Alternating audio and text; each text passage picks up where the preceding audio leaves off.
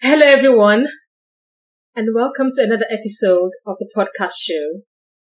Today, I've got another special guest with me, and her name is Miriam Kay.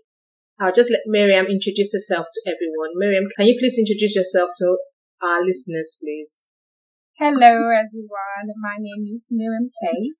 I am an entrepreneur, business coach, marketing strategist, a mom, and most importantly, a sickle advocate. Thank you so much, Miriam. You are a mom, an entrepreneur, a business coach. That's many hats for one person to wear, especially someone that deals with sickle cell. Yeah, definitely. For uh, when you've always just get on with things, you just do. I think that's one thing for sickle cell people we're not waiting for, you know, claps. We just get on with life and do what we can really. So how do you manage to do all these many things with the challenges of sickle cell? And for those that don't know what sickle cell is, I mean, we've spoken about it in previous episodes, but you might want to start by at least telling them a bit about what sickle cell is and how you manage to do this many things with sickle cell. Sickle cell is a genetic disorder, meaning that you are born with it. It's passed down through the genes, so it's inherited. So don't worry, we're not going to give it to you. It's inherited. And um, it's a blood disorder and it can cause a whole lot. With us with sickle cell, normal red blood shapes are round. But when you have sickle cell, ours are like a crescent moon kind of shape um, so this causes it to be, um, to get stuck together during circulation. And then that can cause a whole lot of issues like, um, pain, organ damage, and whole other heaps of things. But that is generally what sickle cell is, uh, an inherited genetic blood disorder that affects mostly uh, people of Afro-Caribbean descent. So how do you uh, manage to do all these things with that? And you're a mom. Being a mom alone is a full-time job. Yeah. And, and you're not just a mom of one. Correct me if I'm wrong. You've got two, and not just two different ages. You've got a set of twins. Yes, I am a mom of twins. They are about to be five, five going on to 15 at this point. and it definitely is not easy and one thing people always say is you make it look easy. But when you have no choice and you always just have to balance things out, you kind of just learn to do it, you know? It's just like somebody that is on a wheelchair. You learn to just ma- maneuver around the wall because you know you have to adapt to your situation. So even though it may sound easy, it is not as easy as it sounds because I still get quite a lot of um, crises and um, painful crises, and some of which require hospitalization. Um, also on blood exchange, routine blood exchange. So every six weeks, I have to do a procedure where most of my blood gets taken out and replaced with blood from a donor that does not have sickle cell.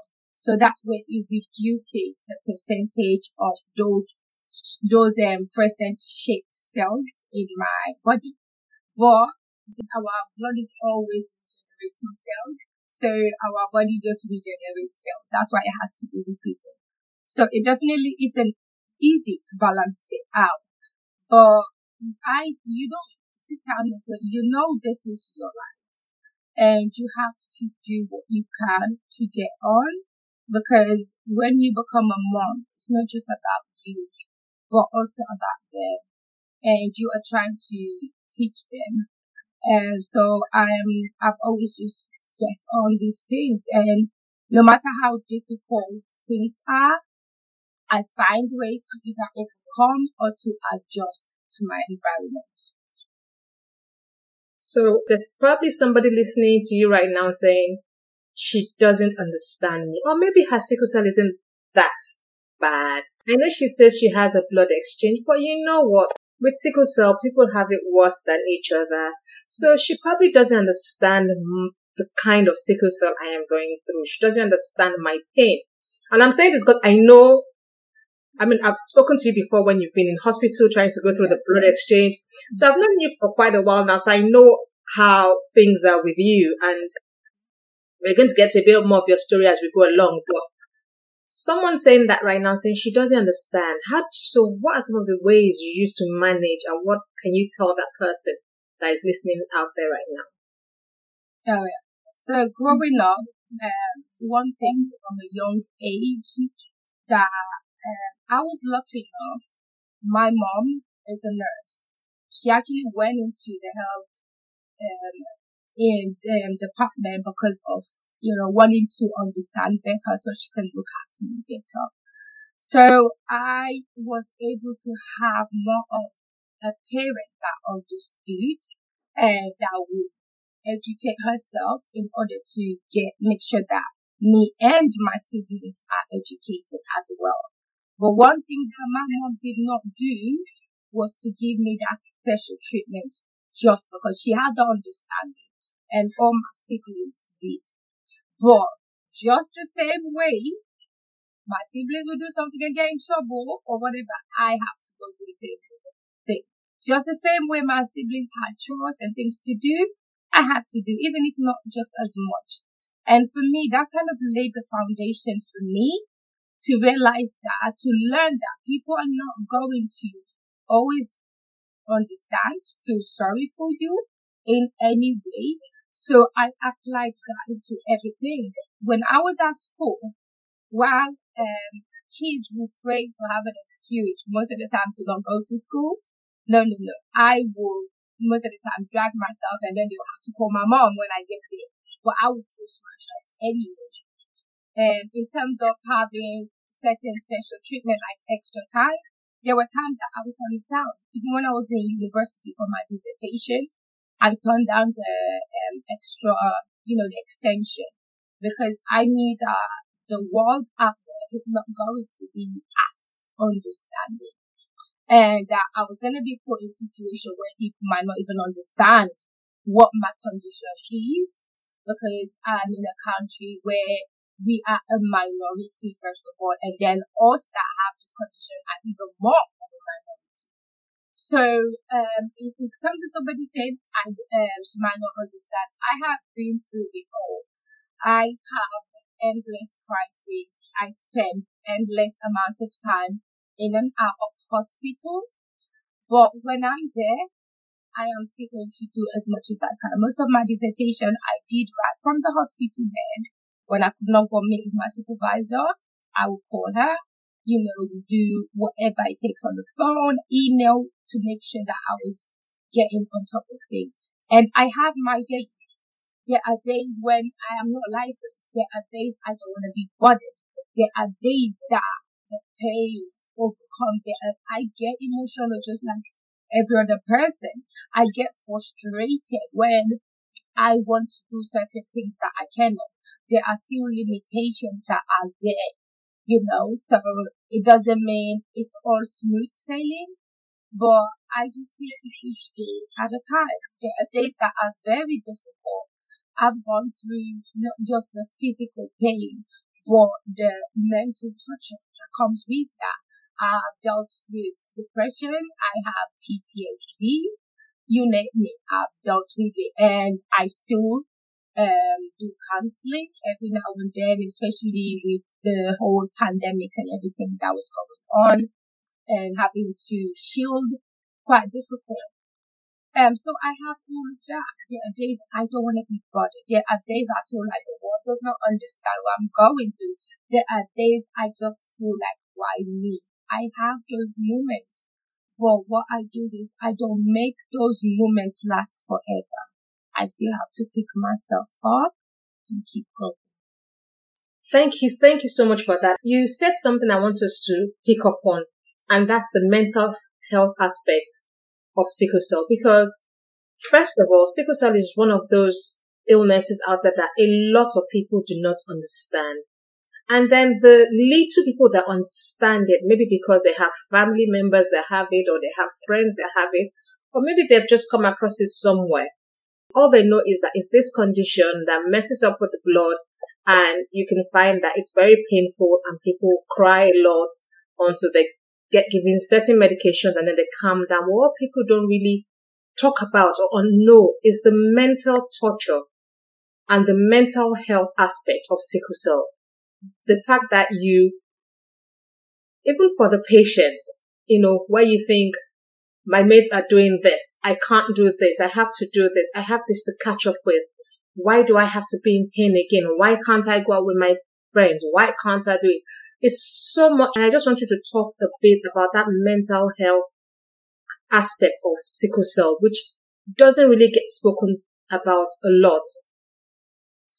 Yeah, it is so, so, so, um, people underestimate the, the, the, the torture that you have to go through mentally that when it comes to sickle cell, it's not just that physical pain you go through, but that mental, you know, difficulties and challenges.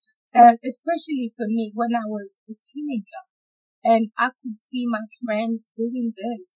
I could barely go out and have a day, you know, out without being in excruciating pain. There were a lot of things I couldn't do, like swimming. I could only to this day, if I ever go swimming, I would not be there for more than 20 minutes because I get into a crisis. So having to understand that at that age where you kind of, everybody's getting excited to have a bit more freedom, but then you are still feeling so constricted by your inabilities to do those things that you want to. It can be really, really difficult. But I have always been, as I say, blessed. I think having a mom that worked in the health field, that was open to these things and not just because there are a lot of people that they can't even express this because people see it as, oh, you're just complaining. You should be lucky to be alive. There are people going through worse things. I get this all the time. Yes, there are people going through worse things, there's always going to be somebody that's going through better, that's better off and worse than you in every situation. But that does not mean yours should be dismissed. And for me, my team was always there to give me that support when I needed it in terms of mentally. I always had that. And I remember I had having my first panic attack when I was, right when I was doing my exams to go to university. I was in sixth form. I didn't even know what this was. I thought I was having a heart attack. I thought I was about to die because of the pressure so much. I wanted to, I wanted to go to university and, but I had missed out on, you know, so much amount of school and work. And I just felt literally like the world closing in. And the day before my exam, I literally, it all just went out and I literally just passed out in the garden. I remember that time my, my sister thinking like I was done, I was gone, and not fully understanding what that was about. And people like, oh, just take a deep breath, breathe into a bag when you feel literally like you are about to die. And then having to always have those questions of things you want to do. When I finished university, I got my first job. I ended up being dismissed from that job as a result of my health. I was good and I felt like my, the, the, the company I was working for was deliberately pushing, finding a reason to dismiss me, like to get rid of me. As soon as I said the word cell, and I remember being advised by a friend the friend that recommended me not to say it. But I'm like, this is not like a, a scratch that you can hide. This is a huge aspect of my life. I cannot just throw it and, and, and not say anything. And she was like, because I know if they know, they're going to be very hesitant to hire you, even though you have all the experience, qualification, everything. And indeed, she was right, but I had to do what felt right to me. But then losing that job, I felt worthless. I felt like all I had, all the hard work, everything that I'd done, I felt all of that was in vain. And I went through a period of depression where I did not even want to get out of bed. But again, that situation helped me to find myself and what I truly wanted to do, which was to help others. And it made me realize that there are more, there, there's more than one way to succeed and to achieve your goals, you know. And so as difficult as sometimes those situations may be, and when you're in that situation, it feels like this never ending cloud, that cloud that's just following you.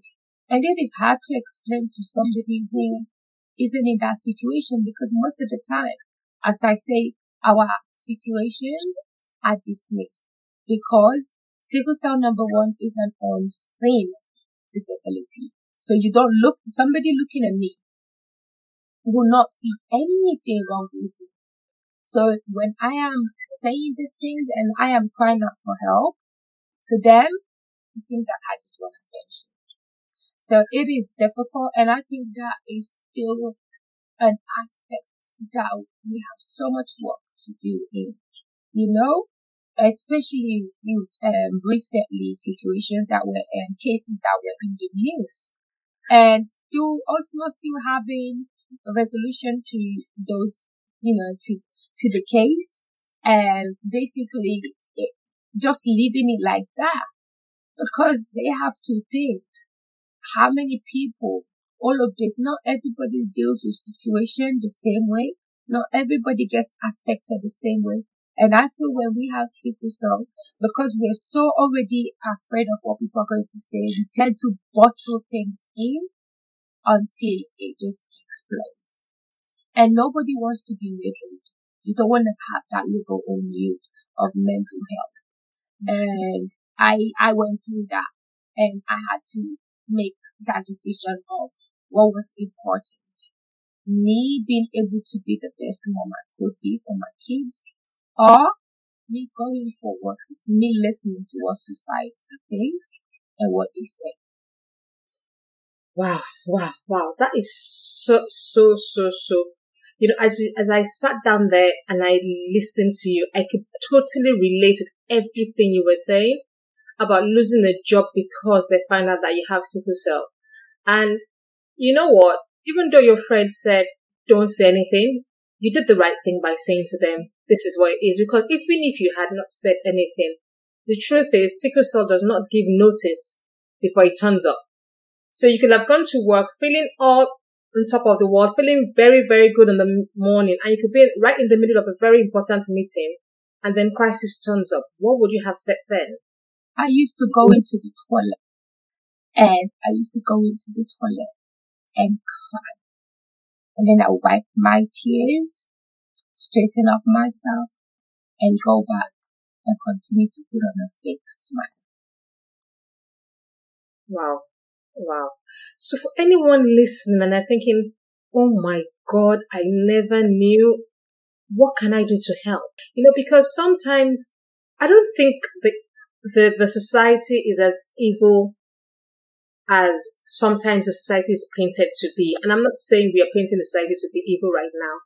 I know there are very, very horrible people out there, but I know that there are also some people who genuinely don't know what to do or who sometimes say things carelessly without realizing how deep it's cutting what they're saying, how deep it hurts, how deep it's going. So for someone saying right there saying, Oh my God, I probably have a colleague that has sickle cell. I probably didn't realize that I was treating them in a certain way, or maybe an employer out there who has employed someone in the past and has had sickle cell and has had to let them go what would you say to them? How would you say, because at the end of the day, if you think about it from the employer's perspective, they're there to make money. They're there to, and you're an entrepreneur yourself right now. So you're there to employ people.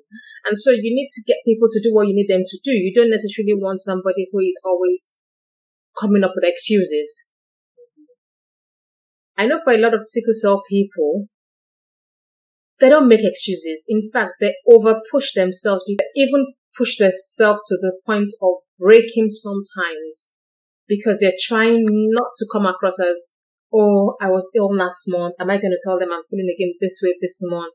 It was only three weeks ago I got out of hospital. Oh, you know, I can't say anything again today. And like you said, you go into the toilet and cry. So what would you say? How should people, um, handle this kind of things? Because it's an unseen disability. So if someone said to you right now, tell us how you want us to deal with sickle cell, it's unseen. We don't know it. We can't say it. And truth be told, we have people make an excuse not to get to work. So how I do I differentiate that? And you're an entrepreneur. First, yeah, I think the first step is for us to have a better understanding and um, really educating ourselves on it. Because when it comes to sickle cell, things that are known are mostly just stigmas, you know, and uh, not actually the facts.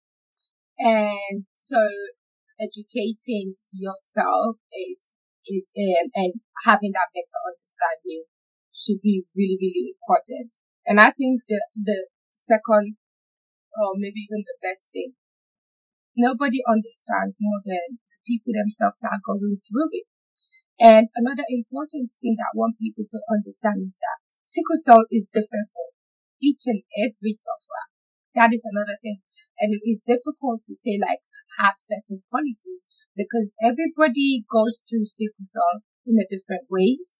They are affected in different ways. So you have to treat it on a case by case basis because what may work for one person may not work for another.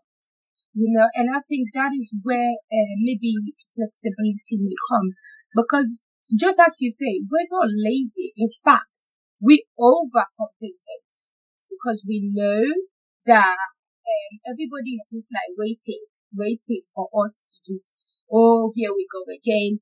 And the funny thing, right?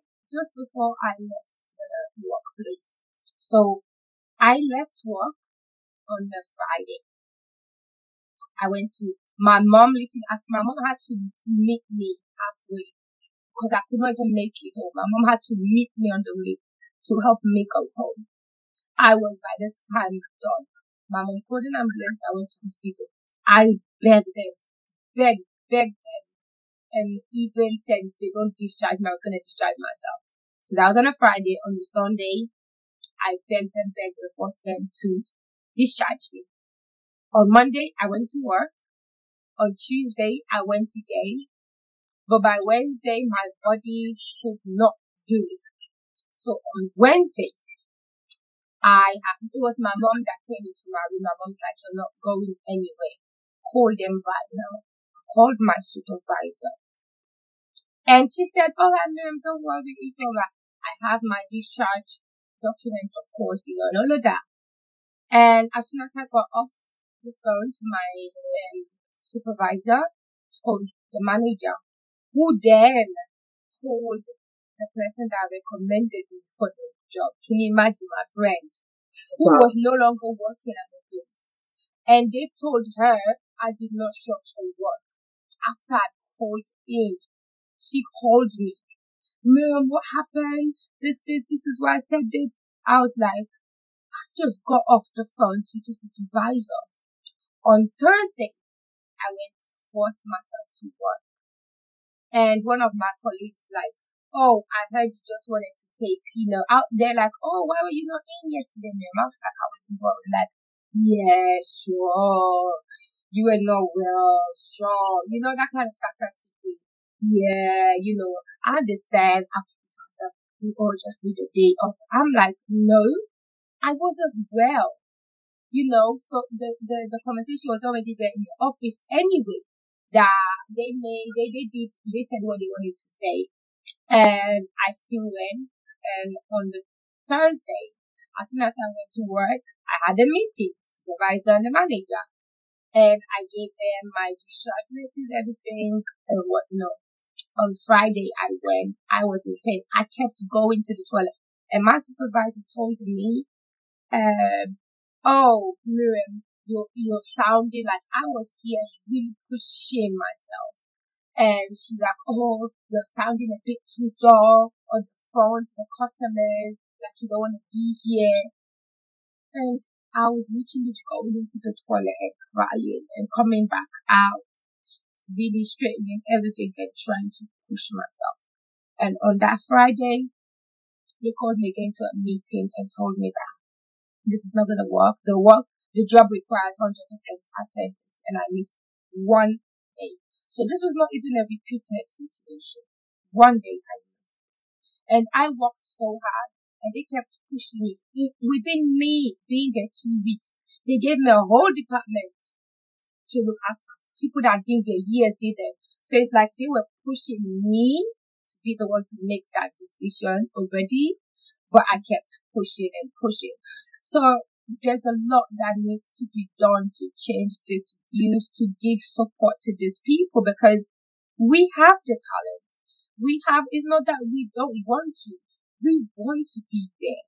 But sometimes I feel, I feel like if there's just a bit of understanding and support, we will really, really, trust me, we'll put in the work, you know, but we also have a limit. And that is where I think like, um, the, maybe the health department needs to work more with um, employers because maybe these employers feel like they can get advice and support from the medical professional and um, bringing both the employers, the patients, and the healthcare providers. And I think if those, all of those different levels come together, then things might improve because you have to include those that are going through it.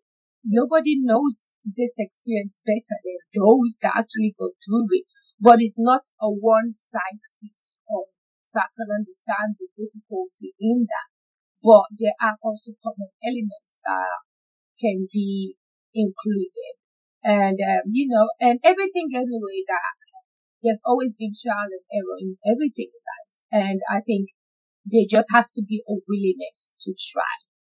You know, what you're saying is really, really true. That it needs to be a lot of collaboration that needs to be done, not just in the workplace, but even in the society at large. Because I was thinking about, um, you know, yeah, Richard, yeah did the, did the police honestly know what sickle cell is? You know, they probably did honestly not know what it was. Mm-hmm, mm-hmm. Because if they understood the implication of sickle cell, that regardless of whether it was winter, summer, there's implications. In, if it was winter, it could have been too cold for him. He could go into a crisis. If it was summer, he could have gone into dehydration. And because the way crises are anyway, he could have even just had a crisis as he was walking and trying to look for, for help and he didn't get help. So they had understood the gravity of what sickle cell yeah. is, yeah. they probably would have sent a rapid response out and not waited. Exactly. And you know, I think there's a lot of work that can be done between the healthcare system and the emergency services. That so everybody understands that. Yeah. Look, at the bare minimum, with sickle cell, this is the basic thing. In as much as it affects everybody differently, however, this is a basic foundation of things that could happen across the exactly. board. And I think in that, this was um, really a situation where these things could have been put into place. Um, I think with the family, I don't think they should have just stopped. They should have gotten maybe the medical um, team involved because when these police are hearing from a doctor, they are more likely to take it serious than a parent. And we are talking about a black young boy. First of all, the first thing they think is gang, drugs, all of these things, you understand? And you're saying sickle cell. And I have gone into, when I was at university, from my, from the um, warden, from um, security, they did not even know what it was. They hmm. did not know what it was. I had to take it upon myself to put together like little information packs for them. Um, I the first time I called the security um gate because I I was on campus, I stayed on campus. The first time I called, because you have to call them, you don't just call 999 straight. They called 999. They assess the situation because you know it's a gate, it's closed as well, and and they need to. They're the ones that direct them where to go to just make things easier, you know. So um, that's what the procedure is. And I called them. The first person that I picked up, I said, "Oh," they're like, "What's the matter?" I'm like, um, "I'm having a sickle crisis." And the guy was like, hold on. And then he was talking to the other person, mate, mate, do you know what sickle cell is? I was like, oh Lord, have mercy on me. but at that moment, I knew this was not the time for me to get upset or whatever the case was. So um, I tried to explain to them. I was like, okay, just hold. When you call them, you tell them sickle cell crisis. This they will understand. But what I did after that, I went on. I I I, I actually did an email to them and I sent them links so they can understand. And when I tell you, we ended up becoming so close, like all the security people that they knew me. Like there was a time even right I, I remember because you call them as well when if our door, if there's something that alarm, you call the same um, security. And one time I called because our alarm kept going off. And I called the minute I was like, hi, Miriam? They're like, oh Miriam, we're coming right now. We're calling the ambulance. I was like, no, no, no, no, no. The door is not working. you know, our alarm is going off. But they have understood to that point that it took it serious. And I think the approach as well helped a lot. And I sent them information. I thanked them first for coming to my aid and help, even though they didn't understand. Now, anybody else that goes to that campus after me, they have now better understanding. And also, after I had that conversation with the warden and then my lecturer, I actually ended up doing a talk where um, during one of our classes and lectures um, with other classes where I went to talk about sickle cell, and we had an informal presentation where you could choose any subject. And I wanted to do something fun, but they felt would be really important to talk about sickle cell. So I used that as another way as well to just spread. So sometimes the way in, in the manner in which we react can help the situation or hinder the situation for those coming behind. You know, and I like what you're saying that because what you're trying to say is that even as much as we want people out there to support, to understand the mental health torture, to understand the pain, to understand the urgency, a lot of the responsibility is also on us to educate them because you can't blame somebody for what they do not know. You can't, you know, you can't blame somebody for not reacting to a situation that they don't know about. Yeah. I mean, look I, at the classic example you've given about this security guard. Before then, you know, they're probably thinking, what's that? What is it? But the fact that you have educated them, just a simple phone call to say alarm is not working. They they heard your name and they know, okay, fine. The I said Miriam. Okay, Miriam, we're coming. I was like, no, no, no, no, no. I'm not putting this I'm not well. and then even to the point when before the ambulance will come, they had known me so well. Uh, They'll come with oxygen then if I'm having breathing difficulty because I had ensured first I I didn't email them saying, Oh, I can't believe you didn't understand. I was in the even though it's London is like more towards the outskirts of London. And they're security, they're not working in the hospital. And even those that are working in hospitals, not everything you're going to know about. So we should always try and use every situation as a way to educate people without you just having this expectation that they should. They don't. Is it everything that you know? No. Something that does not affect you on a daily basis, that doesn't affect your life in any way, It's not something you're going to understand. So my approach was very, very important. That is why they ended up will come to my aid. Because when I when I ended up coming back, I first thanked them that even though they did not understand my what I was going through, they understood the urgency based on my voice.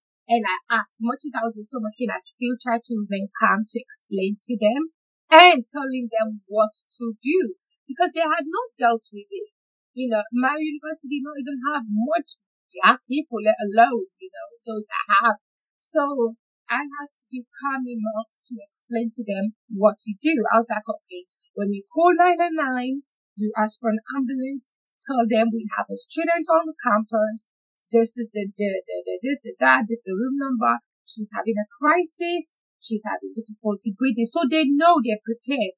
And when once they knew I would have that, they made sure they had oxygen. So before even an ambulance would come there, they will first, the security, they will come there and come and give you oxygen. They, to the point, knew how to spell my name, my surname. They knew my birthday because they will have all this information for the ambulance. So the approach was important for me first to just thank them for the fact that they sensed the urgency. They did. They did not question me because of the approach that I took. And after that, anybody that goes there and that deals with the situation, they now understand. I went there one time after I left. No, one time I went, I, I when I went into my second time there, I returned. And they even ended up writing me an email checking on me because they had not had any calls to make sure I was okay. And I told them, no, no, no, I've moved down um, to my mom just so I can get a bit more support. And when I finished uni one time, I went there as well with my mom, my graduation. I went to say hello to them, you know. So we actually ended up developing an actual friendship uh, in the long run, and they were always there to support me. And see that that is so key, and I like what you're saying about how relationships and how we approach those relationships are so key. Because for you now, you're an entrepreneur as well. And I'm sure that is same, that's the same thing you carry onto your entrepreneurship, your relationship with those that you're working with. Because not only do you have to understand them, but with sickle cell, they also need to understand you that you could cancel meetings at the drop of a hat. Exactly. You know? Exactly. And that's why, I think, as I said, that the approach is always so important. Funny thing that happened to me not long ago. I had a meeting, right? I had the first one, the first time I come to the meeting, I wasn't well. And the second time I was in hospital, but I'm like, oh my God, I'm going to call you. And at this time, they didn't even understand. So I was like, no one. I've got my phone on me. And I was in a side room because um, um, of infection control. So I was in a side room. And so I went on and went on to Zoom and next minute they're like, are you okay? He's like, are you okay? I'm like, oh, I'm in hospital actually, but I didn't want to cancel. I know your time is valuable and I don't want you to think that I don't value your time. So even if it's for a few minutes, I can catch up. But if you want to, if you can just rebook again, I'll really appreciate that. It's like, ma'am, didn't need to do So after, uh, so we ended up, we, uh, we booked the meeting. When I came on the other side, that, nice to see you, you're not in hospital. This time, why did you, I've never had any, anybody like call me like, no, you should have just said, I was like, no, no, no. I know how valuable your time is.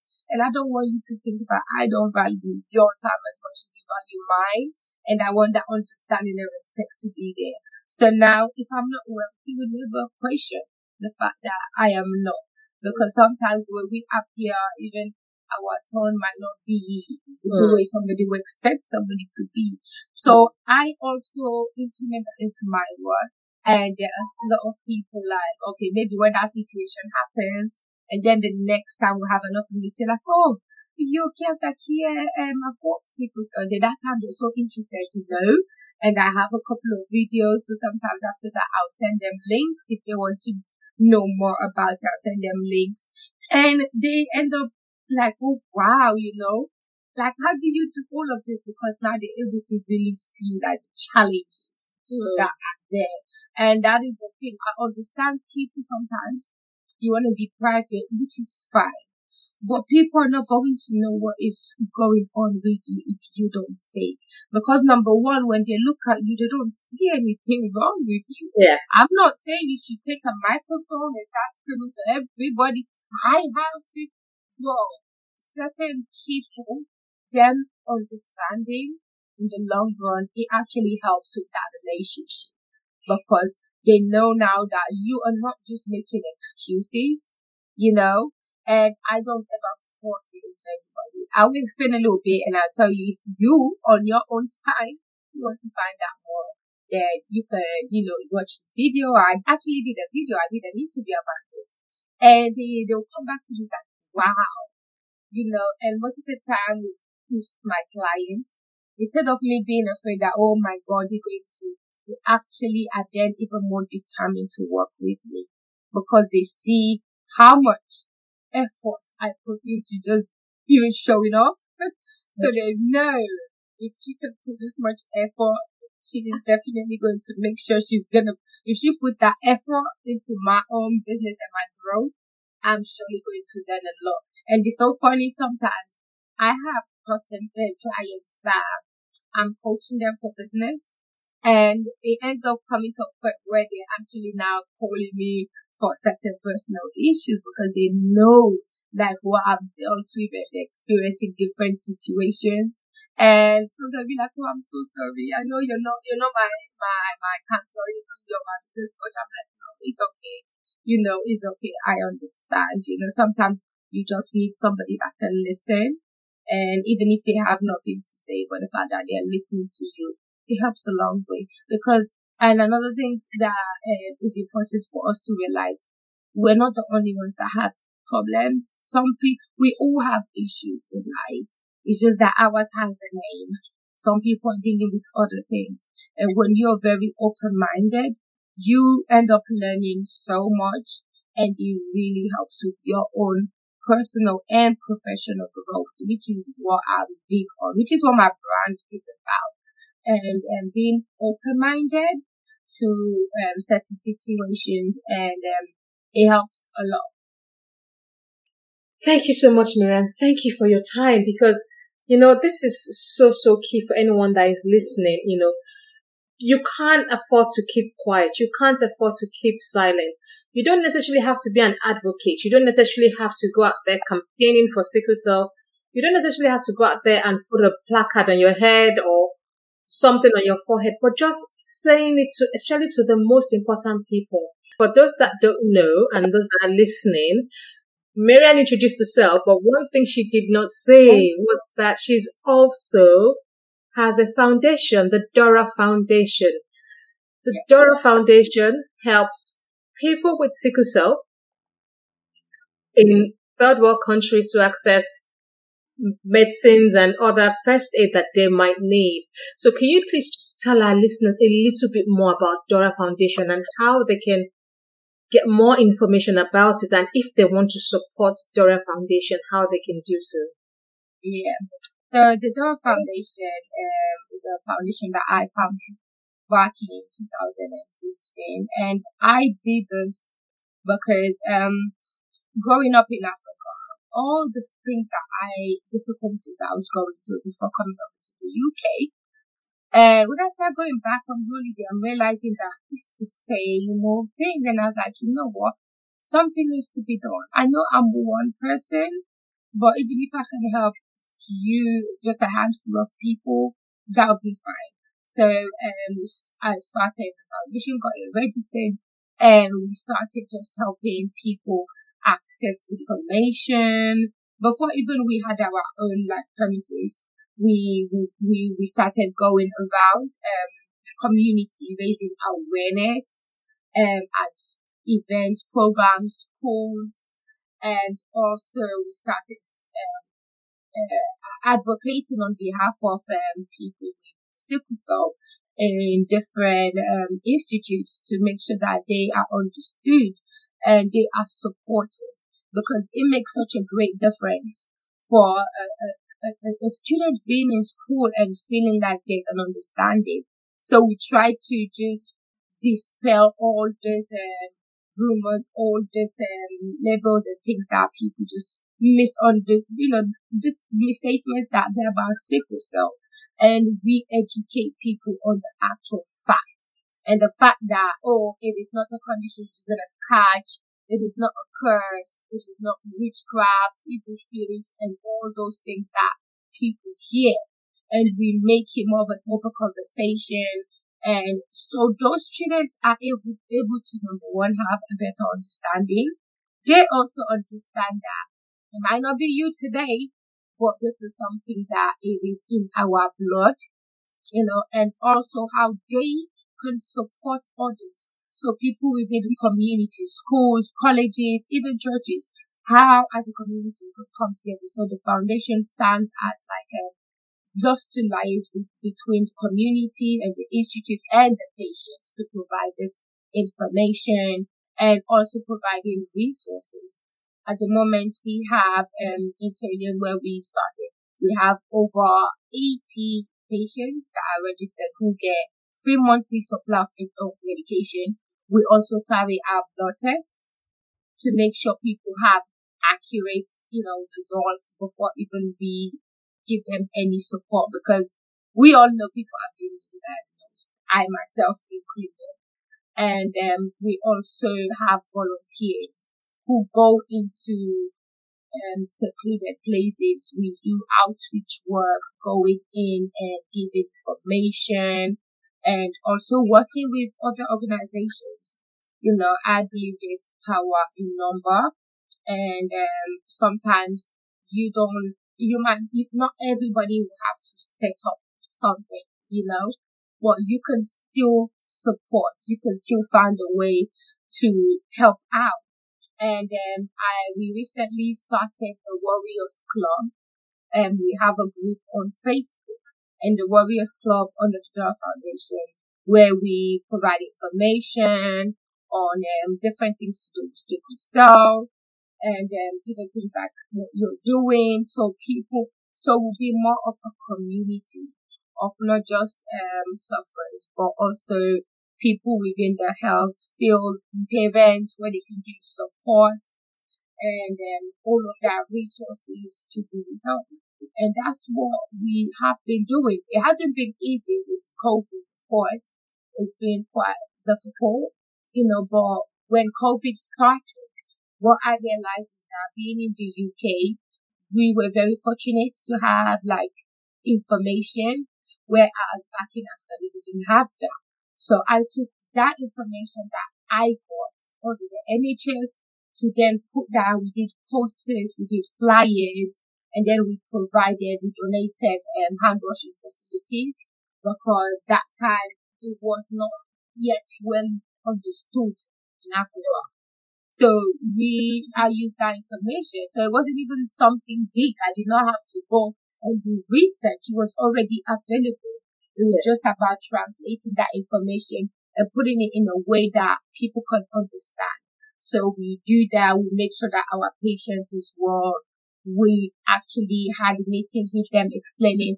And when there was lockdown and people were not able to move around, we have our volunteers that actually take medications to the patients to make sure that they are still keeping on top of their um, their core medications like the antibiotics and all of that to still keep them fit and for them to understand that they are more vulnerable, more vulnerable to COVID than the average person. And in terms of how people can help, we have the Warriors Club, as I said, on Facebook.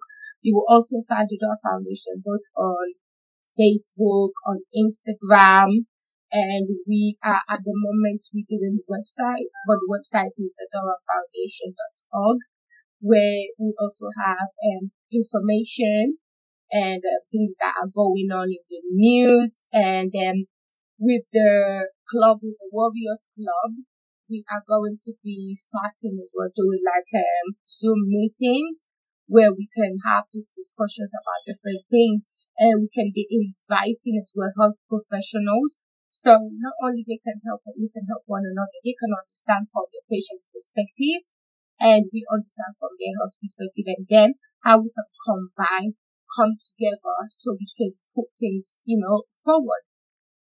Thank you, thank you, thank you so much. Thank you for your time as always.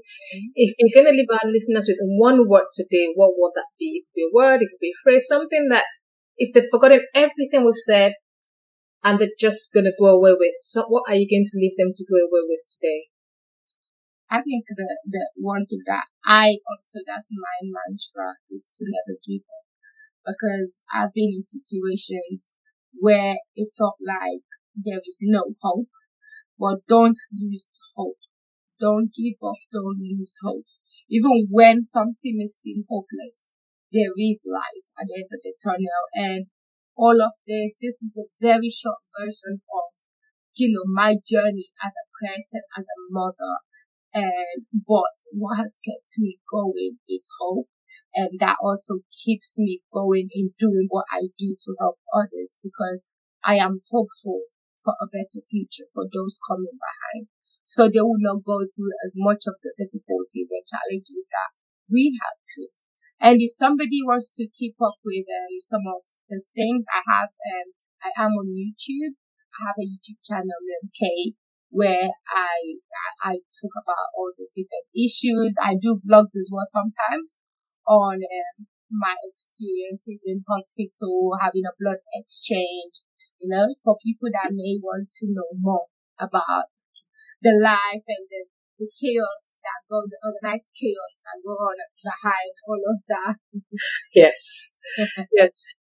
Thank you. Thank you. Thank you so much. Thank you for your time. Thank you for listening. That's it, listeners. You've heard it. I've always said it. There to keep hope alive. And Miriam has said it again. Do not give up.